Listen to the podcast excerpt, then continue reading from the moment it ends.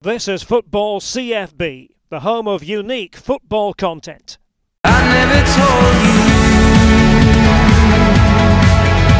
You scared off the vultures.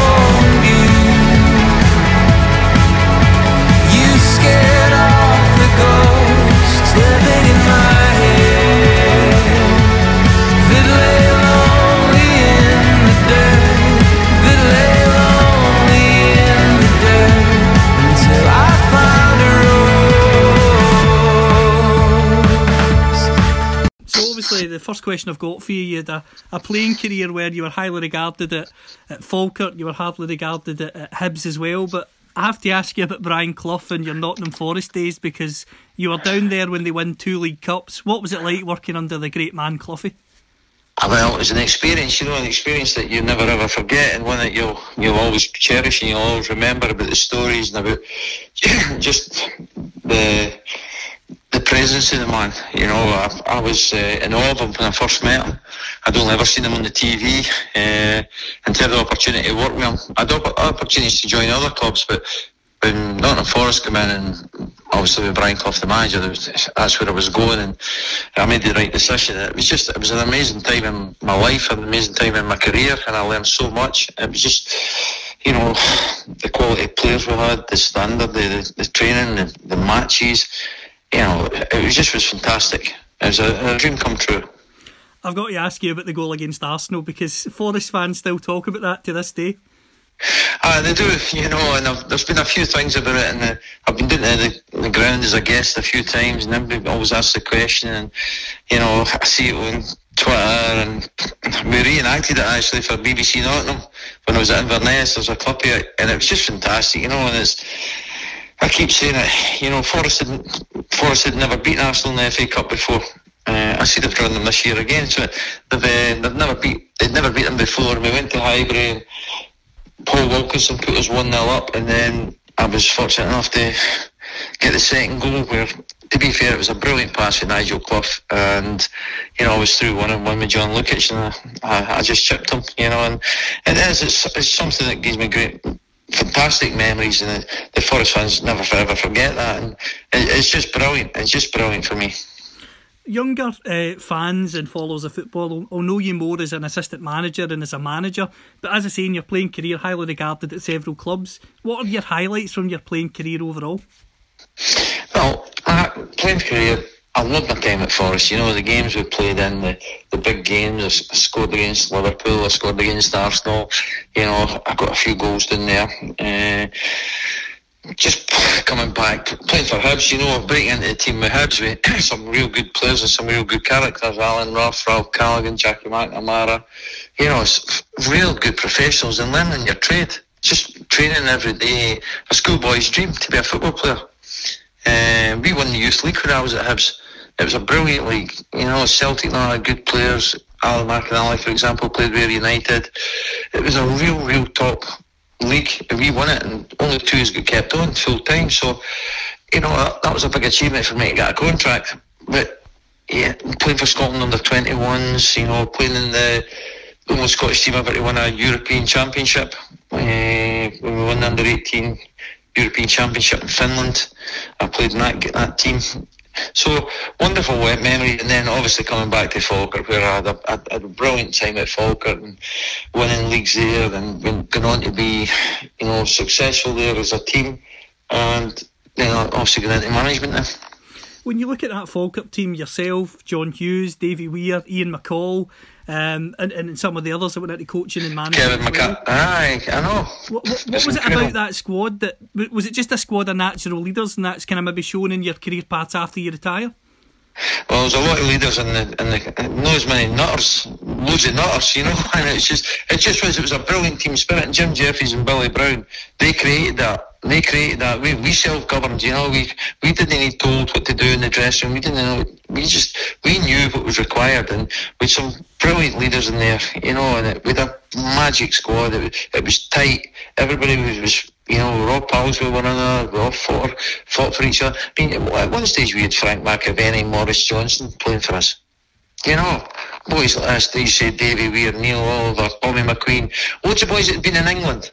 You know, Richard Cadette, Tommy McQueen, myself, Joe McLaughlin, Yogi, uh, Alec Taylor, E- Eddie May. You know, we've loads of boys who had a lot of experience playing in England and then came back to play for Falkirk. You know, and Jim Jeffries just had an eye for a player, and Billy Brown, the two of them, they, they travelled the country down, south looking at players all the time, and you know, Tony Parks and goals, you know, I watched them playing for Spurs the, I think probably the, the UEFA Cup final, seven penalties, and Joe McLaughlin, captain of Chelsea, coming to play for Falkirk, you know. It just was, it was a wonderful, wonderful time. In terms of the, the transition into coaching, um, you obviously worked with Ian McCall, but you worked for many years at several clubs with John Hughes, and I know John quite well. And his exact words, and I told him I'd tell you this. I said I'm speaking to Brian Brian Rice tomorrow, and he said he will put you to sleep. So, what do you say to that? That's because when me and him talk, it's just football. We, we lived out each other's pockets for 14, 16 hours a day, six days a week. You know, we were a married couple. We went together everywhere. We, we travelled. We go to, Jim Jeffries always told us, if you're going to sign somebody, go and watch them. Go like yourself and watch them. And that's what we done. We were always travelling down south two, or three times a week. And, you know, the two have got the same same ideas in football. We lived together up in Inverness and it's just total football. I know what he's thinking before he says it, and he knows exactly what I'm thinking. You know, it's it's like telepathic, and we we talk for hours and end, and it's how's the family? Aye, all right, right. Let's go now about the football now, and then it's just football, football, football. The two is live, eat, breathe football, and when you've got somebody like that to bounce it off, you know, it, it, it's easy. It's easy, you know, and it's. You know, he has ideas, I have ideas, and we work fantastically well as a, a pair. We really do. In terms of those Falkirk years, you obviously win the first division, get into the top flight, you reach a Scottish Cup final as well together. What was that Falkirk team like? Because you mentioned your Falkirk team and some of the players that you attracted alongside you when you were playing, but you had the likes of Russell Latapy, um, Neil McCann came in for a spell. You had some really established pros that were willing to join you at Falkirk as a team.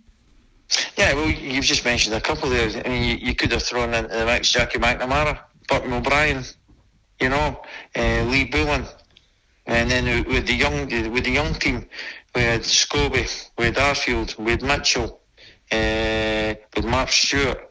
You know, it was a brilliant mixture, and it, the key to it was the good professionals we had. The good professionals set examples. Neil McCann, Jackie McNamara, fantastic. Steven Pressley was on the bench for the cup final you know, and we went to Holland a lot. We, we recruited to Holland. Had a couple of Dutch players playing with us. Had Spanish players playing with us. Had loads of players for Arsenal playing for us eventually. Uh, Stokes, Craig, O'Donnell, Bra- uh, Bradley. Uh, so the team we had for the cup final was a fantastic mixture, and these young players were coming through and training with good players every single day made them better and better. And we've always found that. Throw them in with the first team, throw them in and fast track them. And that's exactly what we did. It just was a brilliant time. And, and we coached them, and we coached them, and we coached them, and we coached them so that everybody knew what they were doing. In terms of Latapy, how did how did you handle him from your perspective? Because when I spoke to John, he was he was talking about Russell being that sort of character that when he was in the mood, he could do anything. So you maybe had to give him just that wee bit extra leeway from time to time. You build your team round about him. you know, you look at what he can do, and it far, far, far outweighs what he cannot do. You know, so you just build your team round about him and get good players round about him, uh, and get players that will game the ball and, and run run for him, do the running for him. But what a talent! Unbelievable. I'm talking unbelievable. He came when he was 35, 36, and he was absolutely sensational. And that's what I was talking about. The young ones learning off the good ones. I'm not saying the best habits in the world because we know he didn't. But he all the talent in the world. And if you ever interview people like uh, Scott Arfield and that, they'll tell you how much they learned from Russell Latapy. Just to have him in a Falkirk shirt at that time, you know, with goal scorers with Darryl Duffy, Alan Gow, Andy Thompson, smashing goals in all the time. And Russell was ar- the architect of many of these goals. In terms of the success at Falkirk, it earns both you and John the move to Hibs. How do you reflect back in that time? Because I think you personally were, were harshly treated considering the, the first season that you had there. I think it was extremely harsh, especially on John. Not so much on myself, on John, because we had the options to go to other clubs. you know, but John John Hibs was his team. You know, he's, he's a Leith boy. He was captain of Hibs. He had good success at Hibs. Even though I'd played with Hibs, they, they weren't really my team, but I played there. Uh, so I could understand why John wanted to go to Hibs. And I mean, we had a fantastic first season. Fantastic first season. I think up until November, December time, we were top of the league. And I mean, you're talking when Celtic and Rangers were both in the league. No, Rangers were in the league at the time. And with goals flying in. I think between Stokesy, Nish, and Riordan, we saw like 50 odd goals between them that season. You know, and it was an exciting brand of football. Liam Miller uh, playing as well. Uh, young Paul Hanlon's come through as a kid. Lewis Stevens, Sol Bamba. You know, we we uh, Zemmama, Benjamin. We had a fantastic squad, and we qualified for Europe. You know, and we drew a really good team in Maribor. Then the second season didn't start too well, six, seven games and they made a change, which I think it's absolutely criminal what they've done to John. Absolutely criminal, because he would have kicked that club right on. He would have kicked them on. He he was Hibs through and through and through, and never left any stone unturned. But they decided to make a change. Uh, very, very, very harsh, in my opinion. In terms of uh, that relationship with John, you obviously join him at, Inverness, Caledonian Thistle a wee bit later than, than when he initially goes in there. What was it like moving up to Inverness? Because I know obviously you've worked with John Robertson as well, and he said Inverness is a great place, but one of the frustrations for him was trying to maybe sign a player that's got a family they maybe don't often want to relocate. So how did you find that? Oh, we found we used to look for players that weren't married. We used to look for, you know, we used to try try and look for players that, that never had a family or weren't married, you know, to make it easier on us. You might find that strange, but John John Robertson's right. It is difficult to, for for families to relocate, and players are at their best when they're happy, and some players are only happy when they've got the family around about them. So we never had a problem recruiting. Me and him do. We've always done the recruiting at every club we've been.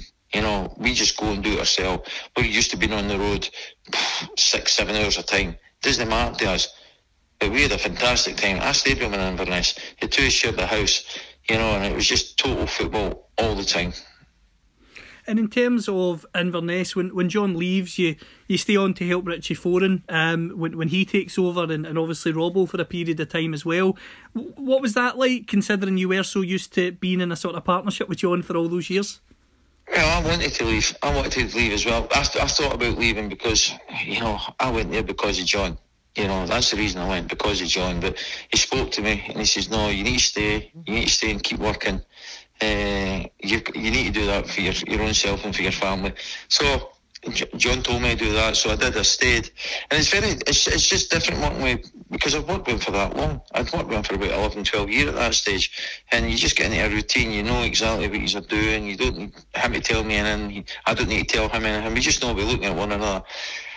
And then you've just got to go and form a relationship with, with, with your new your new gaffer, and we've done that. I've done that. I just got on with it, you know, because I'm at my best when I'm on the coaching field. There's no doubt. When I'm on coaching, I'm at my happiest. I'm at my best doing that, and and that's my strength. And I, th- I think these these new coaches recognised it when they came into because they kept me on. In terms of your next move, you have a short spell at St Mirren before taking on the Hamilton job as as head coach. Had you always wanted to be a manager in your own right? Never, never, ever did I ever want to be a manager. Uh, saying that when John was a manager, you know, he gave me so much responsibility and trusted me. It was like being a manager, manager at times, you know. But no, to use the term head coach or, or manager, I never ever wanted to be a manager. I was absolutely, I was absolutely happy with what I was doing, being the number two and amongst the players, doing the coaching, doing the training, along with John, along with him. It was not all me, but it gave me loads of responsibility and loads of freedom to go and do my drills, do my sessions, do my coaching. So I thought this was fantastic. I didn't need to deal with media. I didn't need to deal with boards. I didn't need to deal with agents. It was brilliant.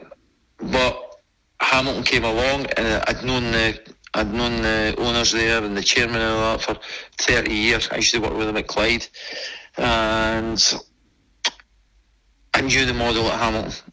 MD knows me, knows my passion's coaching, my, my passion's developing players, uh, developing young players, giving them a pathway.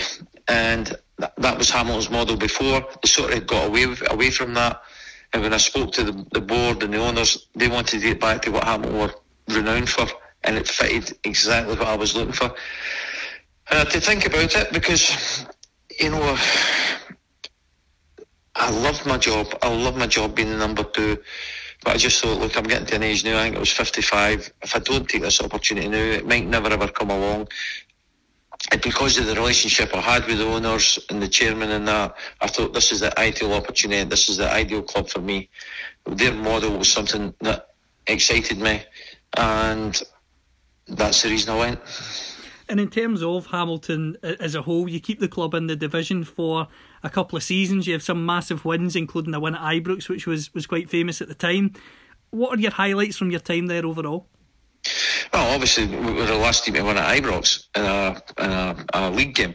Nobody's won there since, you know. Uh, but we some. We went to Aberdeen and won. Hearts never beat us in any, any of the whatever amount of games we played them. We had a fantastic record in the derby matches. Uh, we, played Old Firm and drew with Rangers at home and went to Celtic. It took them a long time. 94th minute, Scott Brown scores a winner against us. Just nah, it was just great because I was introducing young players all the time, all the time, and trying to give them a pathway, trying to get them a career, and just working with the kids here who were fantastic. And it was just a brilliant club, and it was a brilliant, brilliant experience for me. You know, it was a great grounding for me, and hopefully one that it gives me the experience if I get into another job. You know, I've already been there. I know the pitfalls, and I'm, a, you know, I've learned from it. I was I was at the game uh, covering it when young Andy Winton makes his debut Scottish Cup against Edinburgh City. Yeah. When when you look at young players like that, I mean, you weren't scared to throw him in at the age. I think he was seventeen at the time. I mean, yeah. is that yeah. something that no matter where you go next or do in the future, that if someone's good enough, they'll get the chance regardless of their age? I keep going back to myself as a seventeen-year-old. Bertie Auld gave me my debut. Bertie Auld gave me my debut and I never ever forget that. I never forget that. I don't. I, it doesn't matter to me their age. It doesn't matter. See if they're good enough. See if they're training properly and they're living their life properly. I'll give them the opportunity because somebody to give me an opportunity. And I find it's it's my job. It's my job, and it's what I want to do. I want to give these kids a chance in life. I want to give them a pathway. I want to give them a career, uh, and it's my job to improve them and to give them every opportunity to do this. So it doesn't matter to me the age, and not in the slightest does it matter. One of the things, and I've spoken to, to you about this in person, um, I, I really admired when you talked about some of the struggles you had off the park. I've been open. Yeah. I, I struggle with Yeah. my own mental health from time to time, and Right. I think that was. I think that was very brave of you to do. I think the way that you went public with that was something that was admired across Scottish football and even wider because there's so much debate about obviously gambling culture in football Yeah. and whether they should be allowed to sponsor leagues or jerseys or whatever. In Yeah. terms of the support that you had from that, is that something that you're you're glad in hindsight that you were able to come forward and say? Because as I say, I think it definitely sparked a lot of conversations that needed to be had. I had I had fantastic support, especially from Hamilton, especially Colin McGowan at Hamilton, especially for the, the board at Hamilton, the fans at Hamilton, the players at Hamilton, but to the broader the broader football uh, world, uh, the football family, especially in Scotland and in England. Uh, the support I received, you know, was amazing, absolutely amazing. I would get three, four hundred emails, messages. I replied to every single one. You know, some were very uh, kind in their words, other ones weren't so kind. But you've got to take the good with the bad. You know, I've done wrong. You know, I paid the price. But I'm glad I've done it. Would I do it again? Of course I'll do it again. I will hold my hands up again, definitely, because it's changed my life. It's changed me as a person. It's changed my family's life. It's changed everything for me. And my, my goal now is to help other people. You know, I am a football coach, a football manager, whatever way you want to put it. But I've got another role in life to help people that's got that problem that I had. And my phone's always there for anybody that wants to phone me it, because I will help them. Because I needed help and people gave me help. And going public is the best thing I've ever done in my life. That's that. I I love hearing that because, as I say, you deserve that support given your your record within the game. As, as so many players that I've spoken to, John and others have said about you as well. So, no, Oh, I, thanks very much. I appreciate that. And the the last main question I've got um, for you, Brian, you you left Hamilton in August 2021.